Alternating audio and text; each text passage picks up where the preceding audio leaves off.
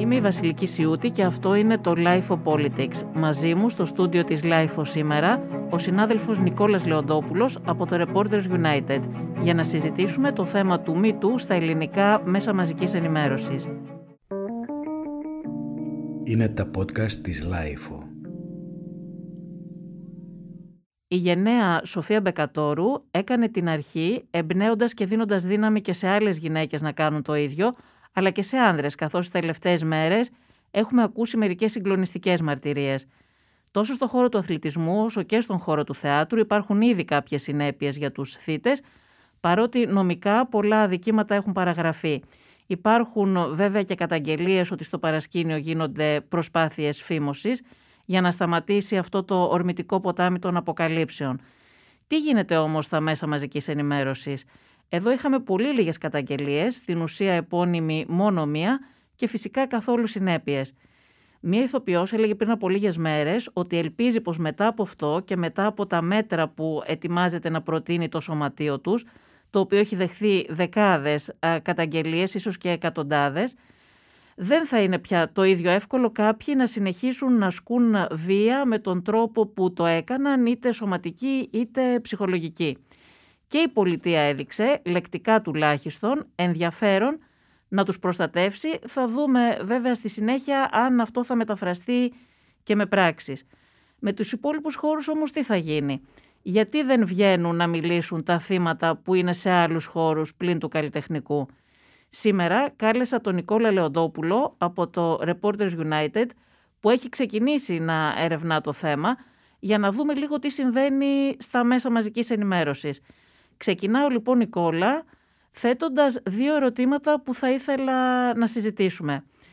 Είναι τα ΜΜΕ ένας χώρος στον οποίο δεν υπάρχει σεξουαλική κακοποίηση και κακοποιητική συμπεριφορά ή μήπως κάτι άλλο συμβαίνει; Επίσης, δεν μπορούμε να μην παρατηρήσουμε ότι όλες αυτές οι αποκαλύψεις βγήκαν όχι επειδή κάποια μέσα έκαναν δημοσιογραφική έρευνα και το έβγαλαν, αλλά επειδή τα θύματα άρχισαν να μιλάνε μόνα τους. Πρώτη Μπεκατόρου σε μια ημερίδα νομίζω, μετά πολλοί και πολλές στα social media ή και στις εκπομπές που αποκαλούμε μεσημεριανάδικα. Και ακόμα και τώρα η δημοσιογραφική έρευνα για το μέγεθος του προβλήματος εξακολουθεί να απουσιάζει σε πολλά μεγάλα ΜΜΕ. Θέλω λοιπόν να συζητήσουμε αυτά τα, τα δύο θέματα. Να ξεκινήσουμε από το, από το πρώτο. Αν τα ΜΜΕ είναι ένας χώρος στον οποίο δεν υπάρχει σεξουαλική κακοποίηση και κακοποιητική συμπεριφορά ή συμβαίνει κάτι άλλο. Καταρχάς ευχαριστώ πολύ για την πρόσκληση. Ε, έβαλες όλα τα ερωτήματα, είναι πολύ σημαντικά αυτά που είπες και ε, πρέπει να τα πάρουμε πιστεύω ένα-ένα. Ε, καταρχήν δεν θα γινόταν να μην υπάρχει πρόβλημα σεξουαλικής ε, παρενόχλησης μέσα στα μίντια γιατί υπάρχει σε όλους τους χώρους. Ε, το παράδοξο που ζούμε είναι ότι αν κρίνουμε σύμφωνα με το τι δημοσιεύεται από τη στιγμή που ξεκίνησε η ιστορία με την καταγγελία της, με την ιστορία της Μπεκατόρου, ε, αν κρίνουμε από το τι έχει δημοσιευθεί, είναι σαν ο χώρος μας να μην έχει πρόβλημα. Το οποίο είναι ένα τρομερό παράδοξο. Είναι ένα τρομερό παράδοξο για δύο λόγους. Ο πρώτος είναι ότι εμείς είμαστε μέσα στο χώρο και ξέρουμε ότι υπάρχει πρόβλημα.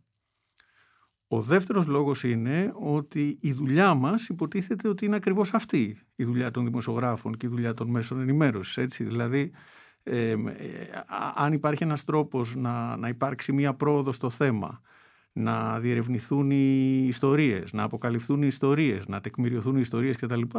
Ο, ο μεγαλύτερος ρόλος σε μια τέτοια υπόθεση είναι, η μεγαλύτερη ευθύνη είναι στους δημοσιογράφους να την κάνουν. Δεν είναι καν νομικό το ζήτημα με την έννοια ότι είναι τόσο δύσκολες αυτές οι ιστορίες πρώτον επειδή πολλές φορές έχουν περάσει πολλά χρόνια. Δεύτερον, επειδή μιλάμε για πράξεις που είναι δύσκολο να αποδειχθούν και να τεκμηριωθούν νομικά, αυτό μεγαλώνει ακόμα περισσότερο την ευθύνη των δημοσιογράφων. Το παράδοξο είναι ότι είναι ελάχιστα, ελάχιστες οι ιστορίες που έχουν ε, ε, δημοσιευθεί, καταγγελθεί, τεκμηριωθεί κτλ. Ε, θέλω όμως να ξεκινήσω ένα βήμα πιο πίσω, γιατί ανέφερες, ε, δεν το είχα σκεφτεί αυτό, αλλά τώρα που το είπες θέλω οπωσδήποτε να το πω και αν δεν το πω τώρα θα ξεχάσω να το πω μετά. Που δείχνει λίγο το γενικό πλαίσιο στο οποίο γίνεται όλη αυτή η κουβέντα. Δηλαδή, η, η, το, το Μητού είναι μια παλιότερη υπόθεση. Έχει ξεκινήσει εδώ και χρόνια Στις... Ξεκίνησε από την Αμερική και μετά πραγματικά είναι κύμα που, που πήγε σε όλες τις, τις χώρες, ιδίως τις Δύσεις, έτσι. Στην Ελλάδα άργησε να έρθει πράγμα που επίσης ας πούμε ότι είναι φυσιολογικό. Με την υπόθεση της Μπεκατόρου υπάρχει κάτι το οποίο το θεωρώ πάρα πολύ σημαντικό να υποθεί γιατί δεν έχει υποθεί αρκετά. Δηλαδή η Μπεκατόρου κάνει την καταγγελία της τρεις φορές μέχρι να ε, αντιδράσει κάποιος ε, σε αυτήν και η καταγγελία της να γίνει θέμα. Πρώτα μιλάει σε μια συνέντευξη σε ένα περιοδικό. Και το περιοδικό κάνει την επιλογή είτε από αυλεψία είτε από άποψη να αφήσει κρυμμένη ουσιαστικά την ε, καταγγελία της Μπεκατόρου σε μία παράγραφο στο βάθος του κειμένου, ούτε τίτλος, ούτε λιντάκι, ούτε τίποτα. Μετά επεμβαίνει η ίδια η Μπεκατόρου σε ένα πάνελ που γίνεται διαδικτυακό για το φεμινισμό και τα λοιπά και αφήνει ένα σχόλιο με το όνομά της, πάλι δεν γίνεται τίποτα. Την τρίτη φορά πλέον είναι σαν να έχει απειβδίσει η κοπέλα γιατί προσπαθεί να μιλήσει για αυτό το πράγμα και κανένας δεν την ακούει και δεν μιλάμε για τον οποιοδήποτε. Μιλάμε για ένα πρόσωπο που, που είναι γνωστό, που είναι διάσημο, που έχει πολύ μεγάλη αξιοπιστία κτλ. Για μια Ολυμπιονίκη. Και για μια Ολυμπιονίκη. Και με πολύ σοβαρή παρουσία επίσης, έχει και αυτό σημασία. Την τρίτη φορά που το κάνει, είναι η πιο τρομερή από όλες. Γιατί έκατσα και είδα το βίντεο. Υπάρχει το βίντεο αναρτημένο. Είναι μια ημερίδα που είναι ακριβώς για τη σεξουαλική κακοποίηση. Η ημερίδα κρατάει δύο ώρες και γύρω στην πρώτη, στο, στο, στη μέση της, της ημερίδας παίρνει το λόγο η Μπεκατόρου. Όποιος δεν το έχει δει, πιστεύω ότι πρέπει να το δει. Είναι πραγματικά συγκλονιστικός ο τρόπος, παρότι είναι οργανωμένη, το έχει σκεφτεί, βάζει τα γυαλιά της, ξεκινάει και διαβάζει ένα κείμενο. Αλλά παρόλα αυτά, επειδή είναι η πρώτη φορά που με αυτόν τον τρόπο διατυπώνεται έτσι δημόσια με, το δικό της λόγο, πιστεύω ότι είναι συγκλονιστικό. Μετά συμβαίνει κάτι πολύ περίεργο. Τελειώνει αυτό που έχει να πει και ε, ο συντονιστής δεν κάνει κανένα σχόλιο πάει στον επόμενο ομιλητή. Ο επόμενος ομιλητής δεν κάνει κανένα σχόλιο για αυτό που έχει πει Μπεκατόρου. Στον επόμενο και στον επόμενο και στον επόμενο και στον επόμενο, μέχρι που τελειώνει η μερίδα και δεν κάνει κανένας κανένα σχόλιο. Σαν να μην υπόθηκε ποτέ δηλαδή το πράγμα. Θέλω να πω δηλαδή ότι υπάρχει ούτως ή άλλως μια τεράστια αμηχανία στην Ελλάδα και ε, αυτό, αυτό συνδέεται ίσως και με το πρόβλημα στο, στο, στο, δικό μας, στο δικό μας το χώρο. Αλλά για να γυρίσω λίγο στο δικό μας το χώρο και για να κόψουμε και δρόμο, εγώ έχω την άποψη ότι το πρόβλημα στο δικό μας το χώρο είναι το κλασικό συντεχνιακό πρόβλημα. Δηλαδή, με όποιον συνάδελφο και να μιλήσεις για αυτά τα ζητήματα, πρώτον έχει προσωπικές εμπειρίες, δηλαδή ε, ε, από πρώτο χέρι ή από δεύτερο χέρι ή έχει δει πράγματα στους εργασιακούς χώρους στους οποίους εργάζεται, ιδίως τα παλιότερα χρόνια που τα newsroom ήταν μεγάλα, που οι άνθρωποι δουλεύανε στο γραφείο κτλ. Και έχουμε όλοι συνείδηση και ότι υπάρχει το πρόβλημα και ότι, ότι υπάρχει το πρόβλημα ανάμεσα σε δημοσιογράφους. Έτσι. Πρόσεξε, υπάρχει, υπάρχουν πολλά προβλήματα. Υπάρχει πρόβλημα με σεξουαλική παρενόχληση που είναι ένα. Υπάρχει πρόβλημα με κακοποιητική συμπεριφορά που είναι άλλο. Και υπάρχει και ένας σεξισμός που ας πούμε μπορεί να μην είναι σεξουαλική παρενόχληση, μπορεί να είναι άλλου είδους συμπεριφορά. Και φυσικά δεν έχουν όλα την ίδια βαρύτητα και φυσικά δεν πρέπει να τα βάζουμε όλα στο ίδιο τσουβάλι και φυσικά μία απόπειρα βιασμού που καταγγέλθηκε δεν είναι το ίδιο με μία σεξουαλική παρενόχληση ή με ένα α, διευθυντή σε μια εφημερίδα που μιλάει άσχημα και βρίζει, αλλά πάντως όλα αυτά τα ζητήματα είναι πάρα πολύ παρόντα στο χώρο μας. Στον καλλιτεχνικό χώρο είδαμε ότι βγήκαν όλα αυτά, όχι από όλους, όλοι όσοι μιλάνε λένε ότι είναι και άλλες περιπτώσεις και παροτρύνουν και άλλους ανθρώπους να βρούνε την τόλμη και να μιλήσουν. Και δεν είναι και καθόλου κουτσομπολίστικο το θέμα. Νομίζω ότι κανένα σοβαρό άνθρωπο δεν τον αφορά το θέμα του κουτσομπολιού. Το θέμα είναι αυτά τα πράγματα να σταματήσουν να συμβαίνουν. Στον δικό μας τον χώρο και σε άλλους βέβαια εργασιακούς χώρους, έτσι, αλλά ας πάρουμε το δικό μας γιατί είναι σχετικά προβεβλημένος, έχουν υπάρξει ελάχιστες καταγγελίες. Πάρα πολύ λίγες γυναίκες έχουν μιλήσει επώνυμα. Νομίζω ε, για παρενόχληση ότι έχω ακούσει δύο γυναίκες να μιλάνε επώνυμα. Η μία είναι η Αλεξάνδρα Πασχαλίδου, έτσι. Και η άλλη ήταν η Μαριλένα Γεραντώνη. Ναι. Μίλησε κάποια άλλη γυναίκα επώνυμα; Δεν έχω υπόψη μου. Ε, νομίζω ότι μπορεί να υπάρχουν και άλλες, δεν τις θυμάμαι. Αλλά πάντως είναι πάρα πολύ λίγες οι, οι ιστορίες οι οποίες έχουν δημοσιευτεί. Υπάρχει μία επώνυμη καταγγελία για έναν άνθρωπο μόνο. Έτσι. Καμία άλλη. Ωστόσο, ε, πρέπει να σου πω ότι εγώ προσπάθησα, όχι πάρα πολύ εντατικά, θέλω να πω και θα συνεχιστεί η προσπάθεια, ε, να μιλήσω με κάποιες γυναίκες, να τις ρωτήσω αν θέλουν να μιλήσουν δημόσια, που έχουν παρενοχληθεί. Καμία δεν μπορούσε να μιλήσει δημόσια. Τις καταλαβαίνω απόλυτα, καμία κατηγορία για αυτές τις γυναίκες, το αντίθετο. Τις καταλαβαίνω πάρα πολύ καλά και ως γυναίκα. Είναι πάρα πολύ δύσκολο στο χώρο μας να βγεις να μιλήσεις. Ε, και αναρωτιόμουν, μιλούσα πριν λίγες μέρες με μία από τις ηθοποιούς που βγήκανε και μιλήσανε και καταγγείλανε και της είπα ότι σας θαυμάζω πραγματικά που βγήκατε και το κάνατε ε, και αναρωτιόμουν πώς βρήκατε τη δύναμη όταν ξέρετε ότι την άλλη μέρα θα γίνετε πρωτοσέλιδος σε ένα σωρό μέσα κάποια από αυτά πάρα πολύ κίτρινα τα οποία δεν θα αντιμετωπίσουν το, την καταγγελία σας με το σεβασμό ε, που θα έπρεπε να το κάνουν. Και αυτό το πράγμα είναι πάρα πολύ δύσκολο και αυτό είναι πάρα πολύ δύσκολο να το διαχειριστεί κάποιος.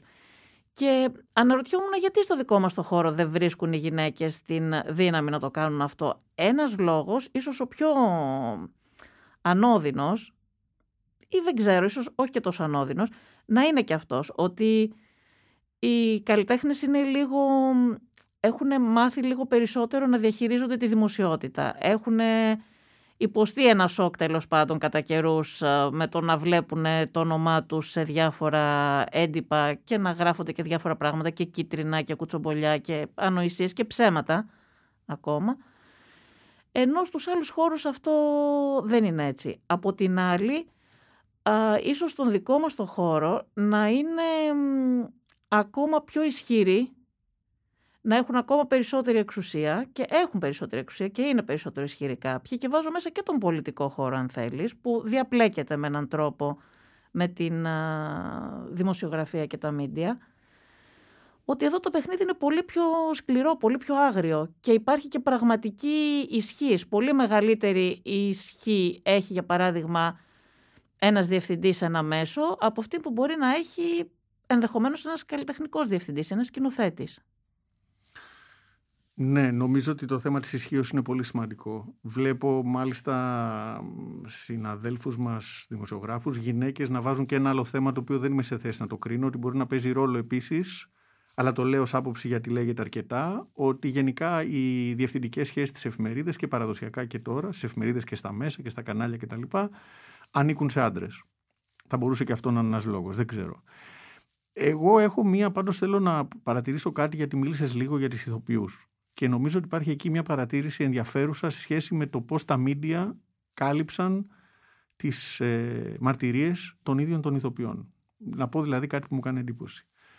Όταν ξεκίνησε το θέμα του μητού στην Αμερική, όπου και εκεί μπορεί να κάνει κανείς πολύ μεγάλη κριτική για το πώς έγινε, πολλές φορές υπήρξαν ακρότητες, πολλές φορές δεν τηρήθηκε το τεκμήριο της αθωότητας κτλ. Πάντως έγινε κάτι τεράστιο.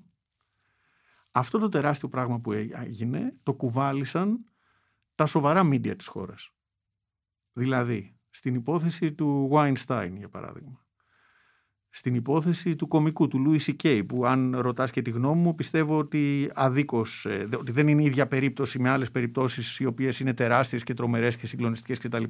Αλλά το, το επιχείρημα που θέλω να εκφράσω είναι ότι ήταν εφημερίδες όπως η New York Times που ανέλαβαν το καθήκον να αναθέσουν σε ρεπόρτερ τους να ψάξουν τις ιστορίες, να δημοσιεύσουν τα ρεπορτάζ και να τα βγάλουν πέρα με αυτό το δύσκολο ζήτημα. Το ενδιαφέρον στην Ελλάδα είναι ότι πριν πάμε στα του χώρου μας, οι ιστορίες που έχουμε σήμερα που αφορούν τον αθλητισμό, πρέπει να δεις που έδωσε συνεντεύξη Μπεκατόρου, τον καλλιτεχνικό χώρο, δεν ήταν τα δεγόμενα σοβαρά μίντια που ανέλαβαν αυτό το έργο. Και αυτό νομίζω είναι πάρα πολύ χαρακτηριστικό. Τα μεγάλα ισχυρά και mainstream, ας το πούμε ναι, έτσι, γιατί το σοβαρά δεν το. Το σοβαρά το, το, βάζω, το βάζω σε εισαγωγικά, ναι. αλλά πώς να, να, να, να, το πω διαφορετικά. Η, η, η, η συνέντευξη της Λέχου, για παράδειγμα, που πιστεύω ότι είναι ένα πολύ σημαντικό σημείο στο πώς εξελίσσονται τα πράγματα, γιατί είναι μια συγκλονιστική συνέντευξη. Είναι μια συνέντευξη που δίνεται στη Face Κορδά.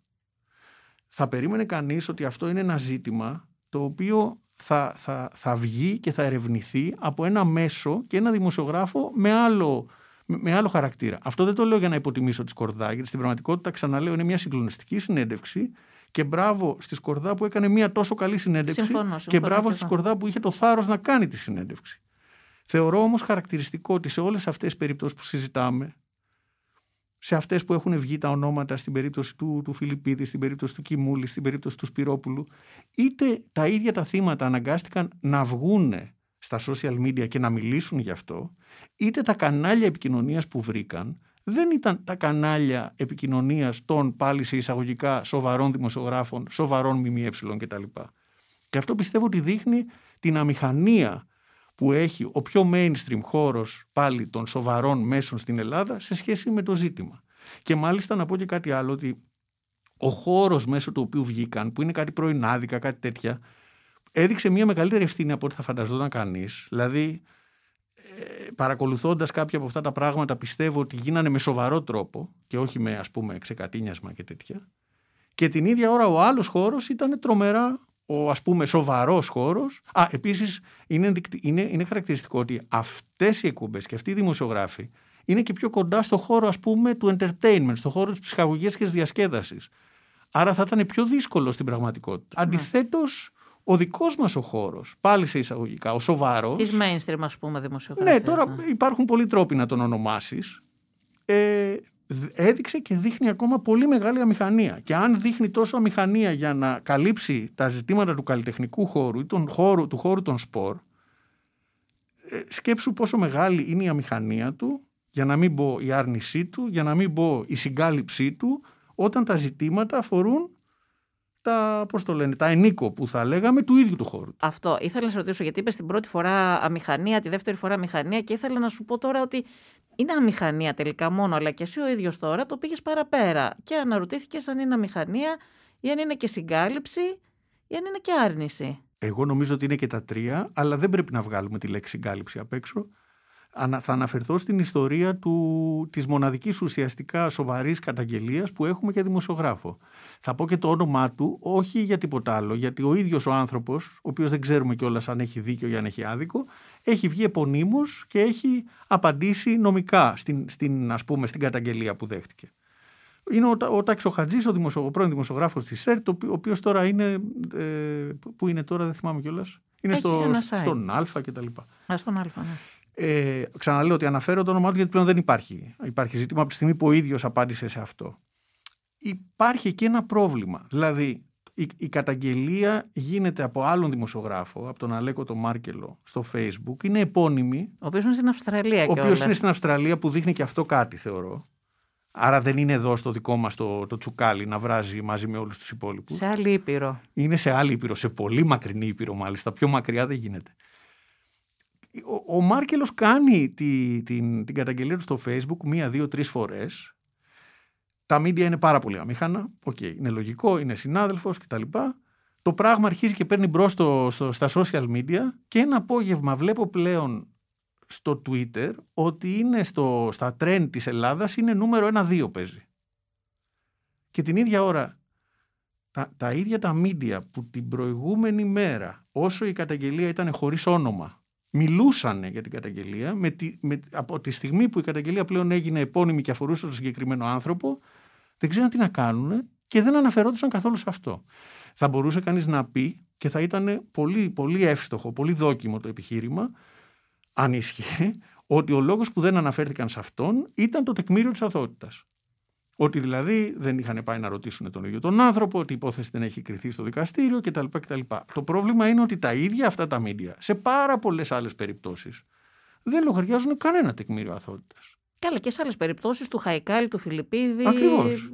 Ο Φιλιππίδης είχε στείλει και εξώδικο, αλλά παρόλα αυτά Ναι. το όνομα του. Ακριβώς. Δηλαδή, ε, Ακούγονταν. ε, ε, ε, ο, ο λόγος που προστάτεψαν το συγκεκριμένο άνθρωπο, που ξαναλέω ότι μπορεί να έχει και δίκιο στην υπόθεση, δεν το ξέρουμε. Αλλά ο λόγος που επέμεναν να μην αναφέρονται στην υπόθεση δεν ήταν το τεκμήριο της αθωότητας. Ήταν απλώς, θεωρώ, τώρα δεν ξέρω, δεν μπορώ να εξηγήσω ψυχολογικά τι ήταν, αν ήταν απλώς ένα θέμα συντεχνίας. Πάντως είναι εντυπωσιακό ότι μέχρι την τελευταία στιγμή τα μέσα μας, όλοι μας ουσιαστικά αρνιόμασταν να αναφερθούμε Ρεπορτάζ υπήρξε. Είδες κανένα να κάνει ρεπορτάζ για το τι ισχύει και αν ισχύει; Και γενικά Όχι, και δεν για το υπήρξε. χώρο μας. Και για το τι ξαναλέω, συμβαίνει. α, ε, με- με- μέσα σε μια κατάσταση που, που στην πραγματικότητα αυτή τη στιγμή στην Ελλάδα υπάρχουν δύο θέματα. Υπάρχει ο κορονοϊός και υπάρχει και το μητού. Δηλαδή είναι διθεματική κατά κάποιο τρόπο η ατζέντα. Κακώ κατά τη γνώμη μου, εγώ πιστεύω ότι υπάρχουν πολλά άλλα σημαντικά θέματα, αλλά καλώ κακώ αυτή είναι η ατζέντα. Ε, Είναι τρομερό ότι το ένα κομμάτι της ατζέντας είναι χωρίς καθόλου ρεπορτάζ. Ξέρεις κάτι, μου έλεγες και εσύ ότι μετά από όλο αυτό το πράγμα, από όλες αυτές τις απο, αποκαλύψεις που ξαναλέω ότι εγώ έχω δει καλλιτέχνες που λένε ότι είναι πολύ μεγαλύτερο το πρόβλημα από το μέγεθος του προβλήματος από αυτό που έχει αποκαλυφθεί και ότι ακόμα και σήμερα υπάρχουν πάρα πολλές πιέσεις και εκβιασμοί για να μην αποκαλυφθούν άλλες περιπτώσεις και να μην μιλήσουν και άλλοι άνθρωποι. Παρ' όλα αυτά εκεί είδαμε μια κινητοποίηση στο χώρο τους. Είδαμε το σωματείο να παίρνει έναν ρόλο σε όλο αυτό το πράγμα για να τους προστατεύσει. Είπε ελάτε να μου καταγγείλετε, στείλτε φακέλους με τις υποθέσεις σας να τις δω.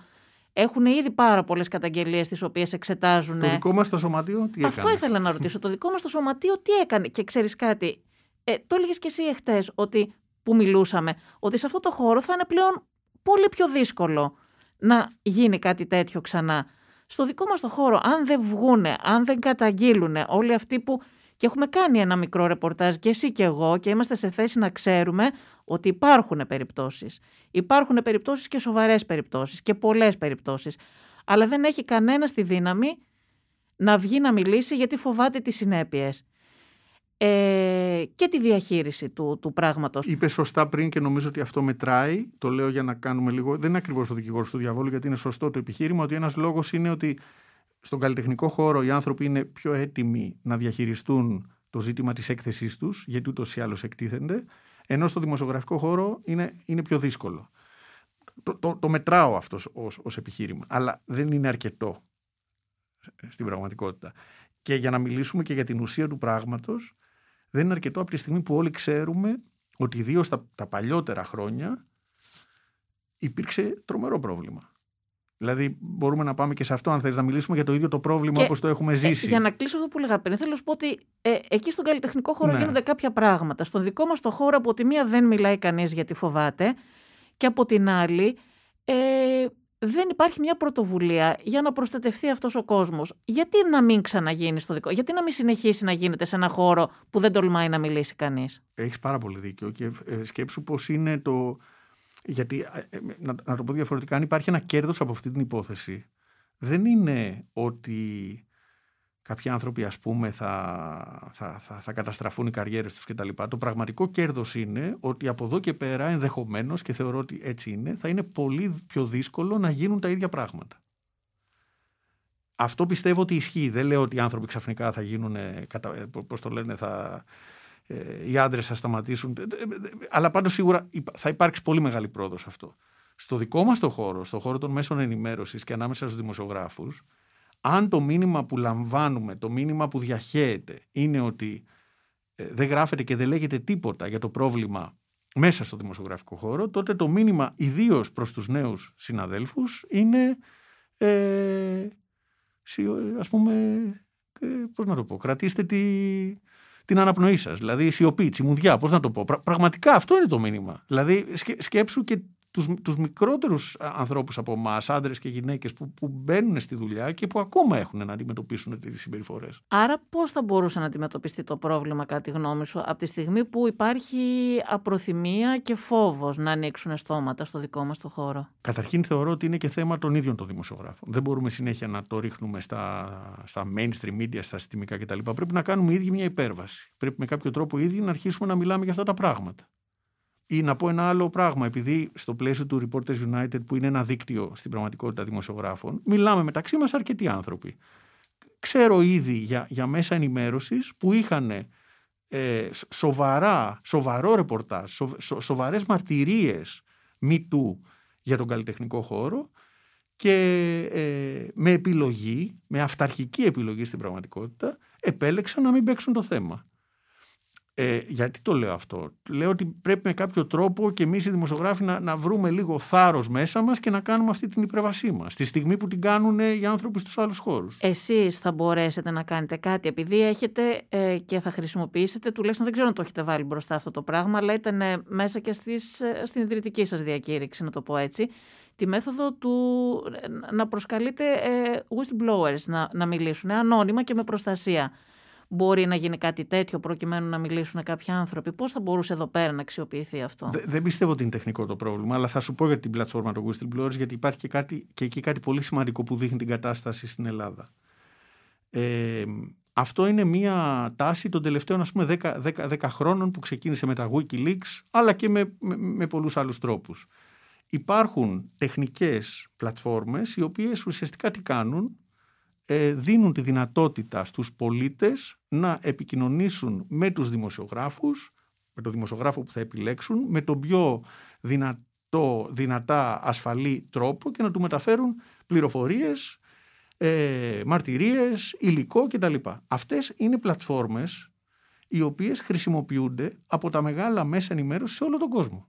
Υπάρχει μια συγκεκριμένη πλατφόρμα που λέγεται Secure Drop, ε, την οποία την έχει φτιάξει ένας οργανισμός, τον οποίο είναι πρόεδρος ο Edward Snowden, την οποία τη χρησιμοποιούν τα μεγαλύτερα μέσα στον κόσμο. Είναι η πλατφόρμα την οποία έχουμε εγκαταστήσει και εμείς και τώρα είμαστε σε ένα τελευταίο στάδιο ουσιαστικά αξιολόγησης του πώς δουλεύει αυτό από πλευράς ασφάλειας για να βγει στον αέρα δεν είναι τρομερό το ότι αυτή η πλατφόρμα υπάρχει εδώ και δεν ξέρω 5, 6, 7 χρόνια την έχουν πάρα πολλά μέσα στον κόσμο. Μιλάμε για εκατοντάδες μέσα και δεν βρέθηκε ένα μεγάλο μέσο στην Ελλάδα να την εγκαταστήσει.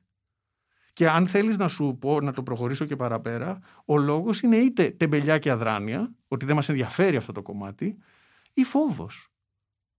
Εγώ παρότι δεν μπορώ να το αποδείξω αυτό. Πιστεύω έχει ότι κόστος αυτό ε, οικονομικό έχει, μεγάλο; Έχει κόστος το οποίο αν μια μικρή και άσημη πρωτοβουλία σαν τη δική μας που είναι και αυτοχρηματοδοτούμενη κατάφερε να μαζέψει τα λεφτά και να το πληρώσει πόσο περισσότερο ένα μεγάλο μέσο, ε, μια μεγάλη εφημερίδα, ένα μεγάλο κανάλι ιδίως δεν μιλάω για όλα τα μέσα. Μιλάω για τα μέσα που ισχυρίζονται ότι κάνουν έρευνα. Δηλαδή το, το κόστος είναι 2, 3, 4 χιλιάρικα. Ενώ στα μεγάλα συγκροτήματα των media, εν πάση περιπτώσει, ναι. μεγάλες εφημερίδες κτλ. Βεβαίως. Δεν το έχει κανένας. Ε, γιατί ένα μικρό site ή ένα μικρό ναι. τερομέσο. Δηλαδή, αν καταφέραμε εμείς να το εγκαταστήσουμε. Είναι αστείο στην πραγματικότητα. Έτσι. Είναι, είναι, είναι, είναι σχεδόν γελίο. Λέω δηλαδή που λες για τη λογική του whistleblowing που είναι ε, ε, στην Ελλάδα αυτή τη στιγμή ως, ως αγορά των media, ως οικοσύστημα των media, δείχνουμε τόσο ανώριμοι στο να την αξιοποιήσουμε. Θα μπορούσε αυτό να χρησιμοποιηθεί εδώ σε αυτή την περίπτωση, προκειμένου να νιώσουν ασφαλείς κάποιες γυναίκες και όχι μόνο γυναίκες και να μιλήσουν. Φυσικά και θα μπορούσε και πιστεύω ότι ε, γενικά το πρόβλημα της, της κακοποίησης και της παρενόχλησης θα έλεγα ότι έχει δύο επίπεδα. Το ένα είναι οι διάσημοι που ίσως έχουν τα μέσα και τα κανάλια επικοινωνίας να το κάνουν χωρίς whistleblowing, αλλά από κάτω από αυτό, όπως είδαμε και στην Αμερική, υπάρχει ένας τεράστιος χώρος. Σκέψου μόνο τους εργασιακούς χώρους. Όταν λέω εργασιακό, σκέψου το δημόσιο. Σκέψου... Μην ξεχνάς ότι οι διάσημοι έχουν και υποστήριξη. Ακριβώς, έτσι. Έχουν ακριβώς. τα αρνητικά τη δημοσιότητα, έχουν και τα θετικά. Μία γυναίκα σε έναν χώρο ε, η οποία δεν είναι γνωστή και κάνει μια τέτοια καταγγελία για τον διευθυντή της, ας πούμε είναι πολύ εύκολο να την κατασπαράξουν. Ακριβώς, ακριβώς. Χωρίς να βρει καμία υποστήριξη από πουθενά. Ακριβώς. Γι' αυτό λέω, ας πούμε ότι υπάρχει το κομμάτι των. Δεν ακούγεται καλά, αλλά ας πούμε των διασύμων.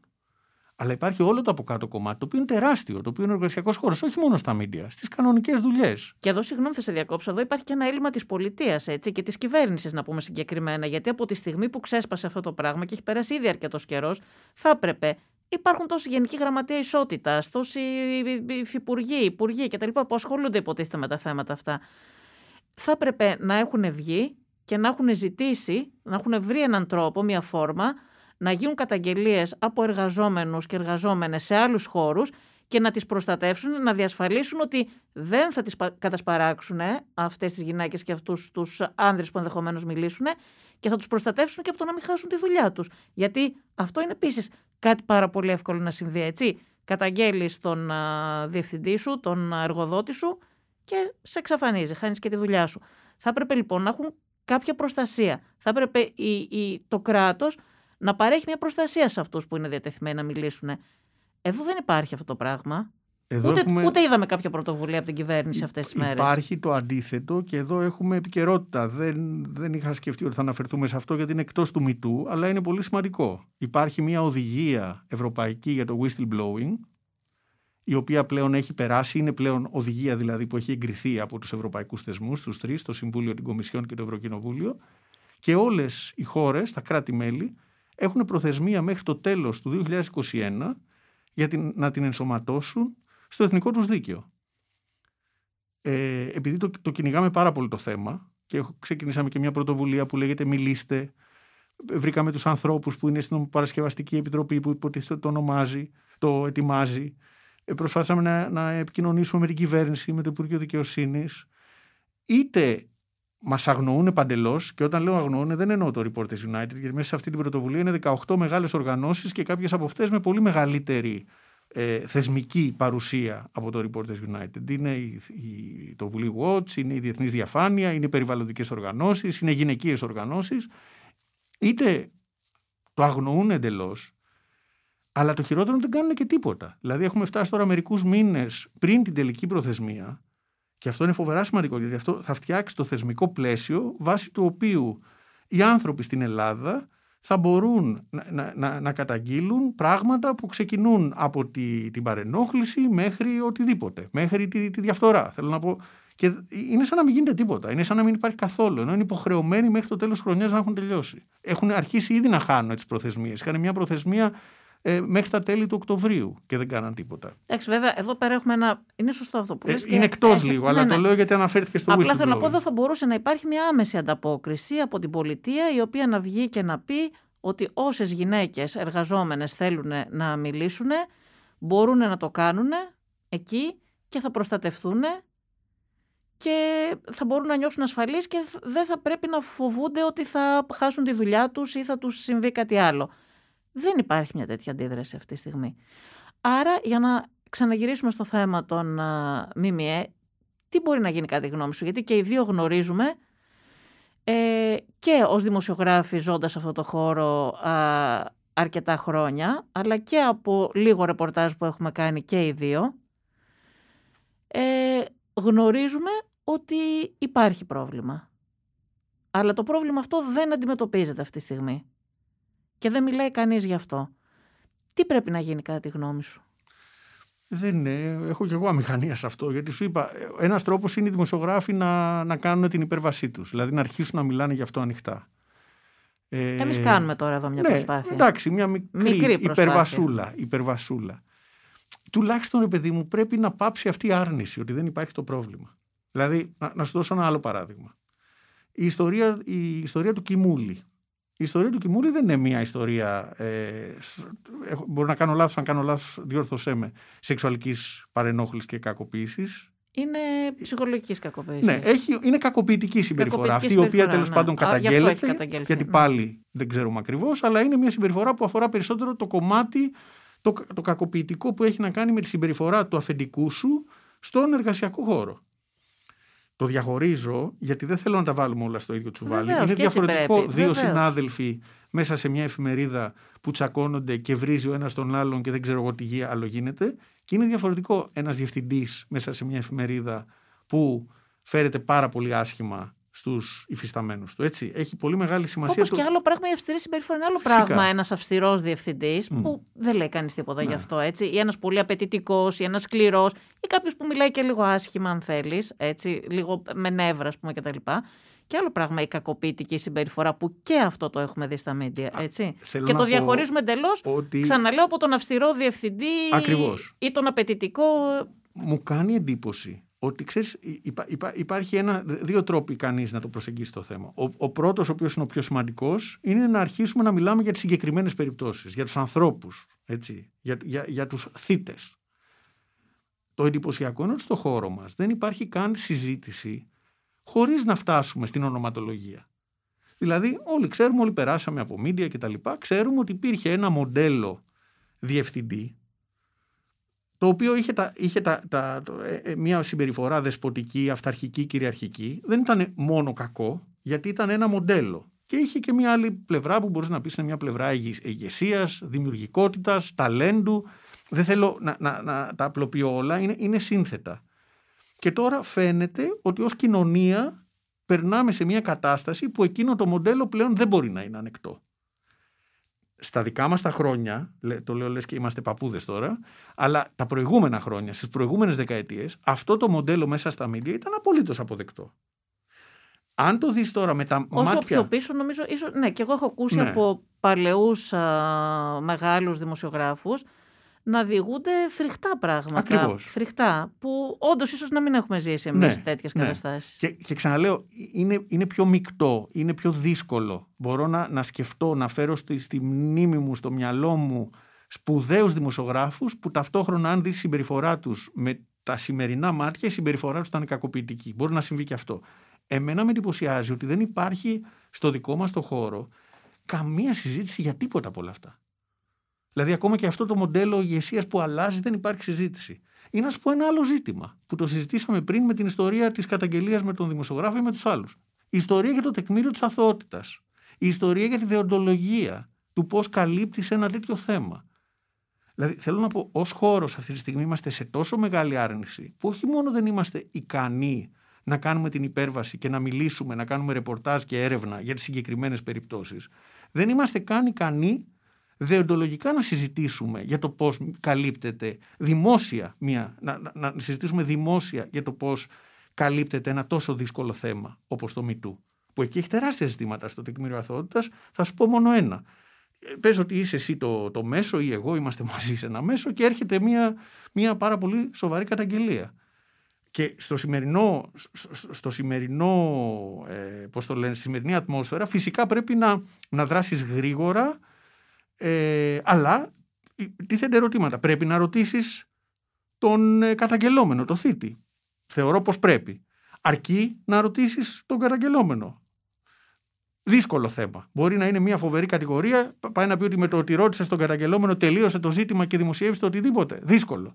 Την ίδια ώρα είναι τόσο πιεστική η ανάγκη της κοινωνίας να αναμετρηθεί με το ζήτημα που υ- υπάρχει αυτή η έννοια του επίγοντος. Που το ίδιο πράγμα έγινε και, στη- και στην Αμερική που πραγματικά οι ιστορίες πρέπει να βγουν έξω. Όπως έγραψε πριν από μερικά χρόνια ένας, σε ένα καταπληκτικό κομμάτι, νομίζω ότι ήταν στο New Review of Books, μια, μια δημοσιογράφος, αν εξακολουθούμε να ζούμε σε μια κοινωνία που οι άντρες χειρίζονται, προσπαθώ να θυμηθώ την ατάκα απ' έξω, τα, τα σώματα των γυναικών ως ιδιοκτησία, τότε μπορεί ένα περιβάλλον τρομοκρατίας, δηλαδή λίγο γαλλική επανάσταση τρομοκρατίας, να είναι αυτό που χρειάζεται. Δηλαδή θέλω να πω ότι δεν είναι όλα κουτάκια να τα βάλεις στη διοντολογία τεκμήριο αθωότητας, άρα θα περιμένουμε μέχρι μια υπόθεση να φτάσει στο εφετείο για να μιλήσουμε για αυτή. Αλλά όλη αυτή η συζήτηση πού είναι; Πάντως Νικόλα είσαι από τους... Εγώ βλέπω ότι και οι άντρες, πολλοί άντρες στο χώρο μας δυσκολεύονται ακόμα και να παραδεχθούν την ύπαρξη του γεγονότος. Ενώ οι γυναίκες μιλάμε λίγο περισσότερο, έχω δει και αρθρογραφία λίγο περισσότερη. Ε, εσείς από τους λίγους άντρες, για παράδειγμα, που μιλάνε και παραδέχονται ότι υπάρχει πρόβλημα και κακά τα ψέματα, το έχουμε δει και με τα μάτια μας, το γνωρίζουμε ότι υπάρχει. Ε, να σε ρωτήσω κάτι δεν άλλο. το αυτό πιστεύω είναι ότι πιο είμαι από έπιο. τους λίγους. Από Και τους μάλιστα λίγους που μιλάνε δημόσια και λες ότι υπάρχει πρόβλημα, ότι υπάρχει πρόβλημα και στο χώρο μας. Δεν το πιστεύω. Νομίζω ότι οι άντρες τώρα είμαστε λίγο φοβισμένοι και από μία πλευρά καλά να πάθουμε. Και μάλιστα να σου πω και κάτι πιο ιδιαίτερο και πιο προσωπικό. Μου κάνει εντύπωση όταν μιλάμε μεταξύ μας, όχι όταν μιλάμε ένας άντρας και μια γυναίκα, όταν μιλάμε άντρες μεταξύ μας για το θέμα. Μπορεί να έχουμε ακόμα το παλιό στυλ με το οποίο μιλάγαμε για αυτά τα πράγματα, το οποίο εγώ το θεωρώ απόλυτα normal. Δηλαδή δεν θεωρώ ότι οι άνθρωποι πρέπει να μπουν σε, ένα, σε, σε, σε μια φάση αυτολογοκρισίας που δεν μπορούν καν να σκεφτούν ελεύθερα και να μιλήσουν ιδιωτικά ελεύθερα για αυτά τα ζητήματα. Αλλά υπάρχει και κάτι άλλο που το βρίσκω ενδιαφέρον. Όλοι μας κάνουμε μια αναδρομή στη συμπεριφορά μας ως άντρες τα τελευταία 5, 10, 15, 20 χρόνια να δούμε πώς ήμασταν. Πώς αναμετριόμαστε με, με την καινούρια νόρμα. Γιατί φυσικά η νόρμα έχει αλλάξει πάρα πολύ. Αυτό που σήμερα θεωρείται απαγορευμένο πριν από 5, 10, 15 χρόνια μπορεί να ήταν normal. Αλλά το βλέπω αυτό σε πάρα πολλούς συναδέλφους μου. Δηλαδή έχουμε μπει στη λογική να δούμε τι, τι, τι κάναμε, έτσι, που ήμασταν, που ήμασταν εντάξει, που ήμασταν ανάρμοστοι και ούτω καθεξής. Σεξισμός υπάρχει στα ελληνικά μημία κατά τη γνώμη σου; Ε, δεν δεν μιλάς τώρα για την κακοποιητική συμπεριφορά, μιλάς για Όχι. σεξισμό. Ναι, ναι, ναι, Φυσικά ναι. υπάρχει. Ε, Θεωρώ, κοίταξε, δεν συγκρίνω Ναι. τον σεξισμό με την κακοποιητική συμπεριφορά Ναι. και με τις απόπειρες βιασμού και τους Ναι. βιασμούς και όλα αυτά. Απλά ερμηνεύει κατά τη γνώμη μου με έναν τρόπο τη στάση που κρατάνε τα mainstream ε, μεγάλα media στο θέμα αυτό. Γιατί Εγώ έχω δει σε κάποιους ε, συναδέλφους το έλα μωρέ και αυτή είχε πάει με τόσους και τώρα θα βγει να πει αυτό και διάφορα τέτοια πράγματα. Ή αυτά που λένε ότι τα ήθελε, τα προκάλεσε. Μία συμπεριφορά έχεις δει. Και, και για την Πεκατόρο ακούστηκαν κάποια πράγματα. Και γιατί πήγε στο δωμάτιο και γιατί δεν τον κλώτσισε και γιατί δεν έφυγε. Ε, αυτή είναι μια σεξιστική συμπεριφορά. Δηλαδή, έχεις μια καταγγελία και κάθεται κάποιος και αναρωτιέται για το αν έδωσες δικαίωμα ή δεν έδωσες δικαίωμα κτλ. Καλά, δηλαδή υπάρχει αμέσως μια τάση να, να δικαιολογούνται περιπτώσεις ε, ακραίες που καταγγέλλονται. Δεν το έχεις δει αυτό από άντρες να προσπαθούν να δικαιολογήσουν φυσικά, τον φίτη. Φυσικά το έχω δει, αλλά υπάρχουν ε, πολλές διαφορετικές περιπτώσεις. Δηλαδή, υπάρχει και πολλοί κόσμοι, τους άντρες εννοώ, που βλέπουν το πρόβλημα και το συζητάνε το πρόβλημα. Ε, επίσης θα το ξαναπώ παρότι είναι από τα πράγματα που θα ακουστούν άσχημα ε, ούτε έχει νόημα να πάμε σε μια λογική που δηλαδή ε, να, το, να το πω διαφορετικά πάμε σε μια ε, αυτό που καμιά φορά με τρομάζει που έγινε κατά κόρον στην Αμερική απλώς εδώ είμαστε πολύ ανώριμοι για να φτάσουμε εκεί είναι ότι πολλές φορές μπορεί να γίνει μια αδικία και να φοβηθούμε να την πούμε ανάποδη αδικία δηλαδή δεν πρέπει να, να κατηγορηθεί άδικα κάποιος. Το άδικα δεν το ξέρω γιατί είναι ακριβώς τόσο δύσκολο. Αλλά και εκεί πρέπει να κρατήσουμε ένα μέτρο σε σχέση με το πώς αντιμετωπίζουμε και δεν πρέπει να φοβηθούμε να μιλάμε. Γιατί φοβάμαι ότι σταδιακά μπαίνουμε, που είναι ένα άλλο ζήτημα. Να κάνεις ένα άλλο podcast να το συζητήσουμε, γιατί είναι, θεωρώ, καταπληκτικό το ζήτημα της ελευθερίας της έκφρασης. Αυτό που λένε στην Αμερική το cancel culture, η, η κουλτούρα της της ματέως, της σακύρωση κτλ. Που πλέον οι άνθρωποι φοβούνται να μιλήσουν, να πούνε την άποψή τους, φοβούνται ότι θα χάσουν τη δουλειά τους, φοβούνται ότι θα στιγματιστούν. Αλλά επειδή πέταξα την μπάλα στην εξέδρα, να σου απαντήσω πολύ συγκεκριμένα για αυτό που είπες. Φυσικά υπάρχει μεγάλος σεξισμός μέσα στα newsroom. Δηλαδή το, το, το, το ξέρουμε έχοντας ζήσει σε αυτά. Ε, ε, υπάρχουν ε, ε, τομείς του ρεπορτάζ για παράδειγμα, όπως το, να δώσω ένα παράδειγμα, όπως το οικονομικό, το οικονομικό ρεπορτάζ, που έχουμε καταπληκτικές γυναίκες συναδέλφους και τουλάχιστον αν πάμε λίγο πιο πίσω στα χρόνια που και εσύ και εγώ ήμασταν σε, σε εφημερίδες και μάλιστα ήμασταν σε μια προοδευτική εφημερίδα στην ελευθεροτυπία που υποτίθεται ότι είχε έτσι, είχαμε στο μυαλό μας αυτό το ηθικό πλεονέκτημα ότι θα έπρεπε να είναι λίγο διαφορετικά από τα άλλα συγκροτήματα τύπου που ήταν πιο, ξέρεις, πιο συντηρητικά, πιο οτιδήποτε. Και μέσα στην ελευθεροτυπία υπήρχαν συγκεκριμένες συμπεριφορές σεξισμού απέναντι σε γυναίκες συναδέλφους επειδή υπήρχε μια νο, νοοτροπία όχλου από τους, από τους άντρες απέναντί τους. Δεν ήταν σεξιστική με την έννοια του, του, του πεσήματος και του κακού πεσήματος κτλ. Ήταν σεξιστική με την έννοια της υποτίμησης της δουλειάς τους σε σημείο που κάποιες από αυτές τις δημοσιογράφους να χάνουν ακόμα και την αυτοπεποίθηση για το πόσο καλές είναι. Επίσης, πάλι μιλώντας για την ελευθεροτυπία, γιατί έτσι τα πιο πραγματικά παραδείγματα έχουν ίσως μεγαλύτερο ενδιαφέρον. Εμείς ζήσαμε μαζί στην ελευθεροτυπία καθό, καθήμενοι σε, σε, σε κοντινά θρανία και για μένα ήταν μια αποκαλυπτική εμπειρία γιατί καθόμουν μαζί με πολλές κοπέλες γύρω μου. Α, ναι, τώρα που το σκέφτομαι ήμασταν όλο γυναίκες και, ε, και ήσουν ένας άντρας. Αυτό εσύ, με έβγαλε, με, με βοήθησε πάρα πολύ γιατί ήμουνα... Πώς και ο Χρήστος ο Ζέρβας. Ναι, ήμασταν μάρτυρες σε μια κουβέντα που γινόταν μεταξύ τους και ένα από τα πιο πιστεύω, ένα από τα πράγματα που έμαθα εκεί, κοιτώντας τι συνέβαινε, το οποίο κατά τη γνώμη μου είναι απόδειξη ότι υπάρχει πρόβλημα μύτου και κακοποίηση και τα λοιπά και σεξισμό στις εφημερίδες, είναι ότι ως γυναίκες δημοσιογράφοι κάθε μέρα που έμπαινε, κάθε καινούρια μέρα, έπρεπε να αναπτύσσετε ολόκληρες τακτικές επιβίωσης μέσα στο χώρο εργασίας σας για να βγείτε αλόβητες από αυτό και να κάνετε καλή δουλειά. Ισχύει. Νικόλα, επειδή όπως είπαμε και πριν, έχεις ξεκινήσει και έχετε ξεκινήσει στο Reporters United και έχετε κάνει κάποιο ρεπορτάζ, έχετε ξεκινήσει μια έρευνα, έχετε μιλήσει με κόσμο και με γυναίκες. Ε, υπάρχουν κάποια πράγματα που θα μπορούσες να μας πεις, ανώνυμα εννοώ, ε, από κάποιες μαρτυρίες και από κάποιο ρεπορτάζ που έχετε μέχρι τώρα; Καταρχάς να ξεκαθαρίσω ότι ε, είμαστε στη διαδικασία, είμαστε στην πρόθεση να το κοιτάξουμε. Δηλαδή δεν ξέρω πού θα οδηγήσει αυτό. Και μάλιστα δεν ξεκίνησε ως φιλοδοξία να κάνουμε ρεπορτάζ. Ξεκίνησε επειδή μιλάμε ως κοινότητα δημοσιογράφων αρκετά μεταξύ μας και μέσα σε αυτή τη συζήτηση ε, μαθαίνουμε πράγματα. Δηλαδή και εγώ και άλλοι συναδελφοί μου έχουμε μιλήσει με συναδέλφισές μας, με γυναίκες δημοσιογράφους και μας έχουν πει ιστορίες. Δεν είναι τόσο απλό γιατί πολλές φορές μπορεί και οι ίδιες να μην θέλουν για πολύ δικαιολογημένους λόγους να μιλήσουν δημόσια γι' αυτό.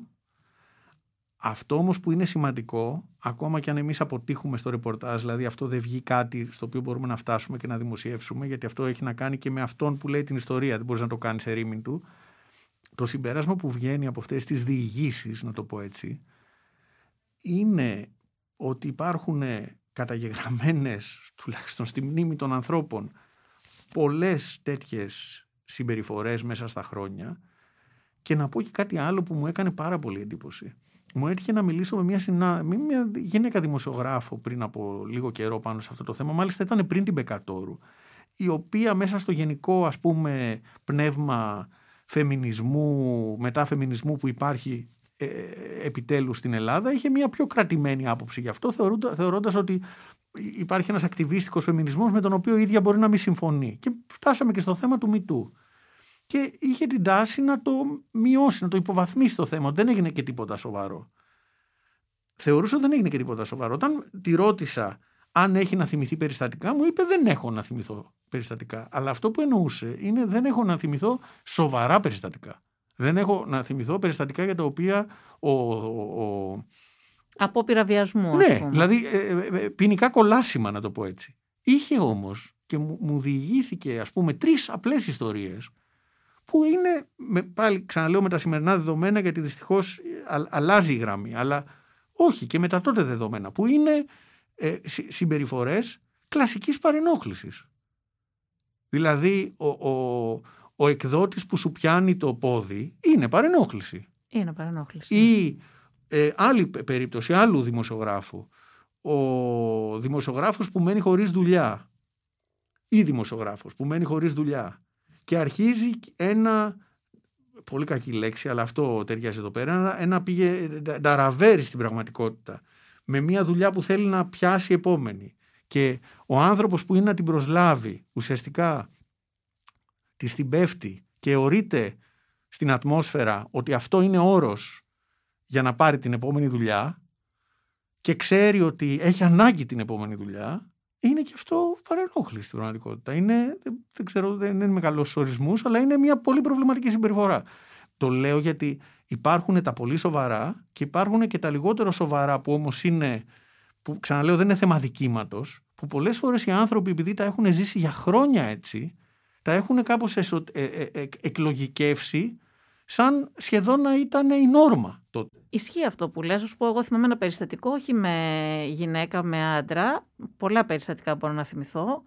Α, απλά αυτό αφορούσε έναν άντρα και αφορούσε συμπεριφορά ας πούμε κακοποιητική. Γιατί πόσο νορμάλ τα θεωρούσαν αυτά ειδικά οι παλιότεροι. Ήταν ε, στα πολύ πρώτα μου βήματα που ήμουνα σε ένα μέσο ε, δόκιμη όπου εκεί ο κρατεός και πολύ ισχυρός διευθυντής κάλεσε κάποια στιγμή έναν δημοσιογράφο του μέσου, πολύ γνωστό και επίσης υποτίθεται ισχυρό κτλ. Τον εξευτέλισε χωρίς κανέναν λόγο μπροστά στα μάτια άλλων ανθρώπων που ήμασταν και βλέπαμε. Χωρίς κανέναν λόγο. Τον φώναξε και άρχισε να τον λέει καραγκιόζη, να τον βρίζει, να τον υποτιμά. Δεν είχε γίνει τίποτα. Το έκανε για πλάκα. Σαν μια επίδειξη δύναμης για να το δούμε όλοι εμείς οι υπόλοιποι. Ο άνθρωπος αυτός δεν είπε τίποτα, το αποδέχτηκε σαν μια κανονικότητα, περίμενε να τελειώσει όλη αυτή η παράσταση και μετά σηκώθηκε και έφυγε και συνέχισε κανονικά. Ούτε διαμαρτυρήθηκε, ούτε τίποτα. Ήταν μια κανονικότητα. Αυτό είναι κάποιες γενιές μεγαλύτερες από εμάς αυτοί οι άνθρωποι, έτσι, αλλά το είδα να συμβαίνει μπροστά στα μάτια μου με πάρα πολύ μεγάλη έκπληξη, γιατί ήταν το πρώτο μέσο στο οποίο ήμουνα, και έβλεπα πόσο ήταν αποδεκτό από όλους αυτό, σαν μια κανονικότητα αυτό που, που είπες. Και έκτοτε έχω ξαναδεί και άλλα τέτοια περιστατικά, βέβαια, δυστυχώς. Και φυσικά υπάρχουν και χειρότερα, έτσι. Απλώς είμαστε για τους λόγους που εξηγήσαμε στην αρχή ότι είμαστε ακόμα. Θεωρώ ότι είμαστε ακόμα ανέτοιμοι και ανώριμοι σαν κοινότητα δυστυχώς να, να, να κάνουμε ένα βήμα μπρος και να προσπαθήσουμε να βρούμε τον τρόπο που θα μιλήσουμε ανοιχτά για αυτά. Γιατί υπάρχουν και πολύ σοβαρότερες ιστορίες. Υπάρχουν δηλαδή και ιστορίες που είναι στην πραγματικότητα σεξουαλική κακοποίηση. Έτσι.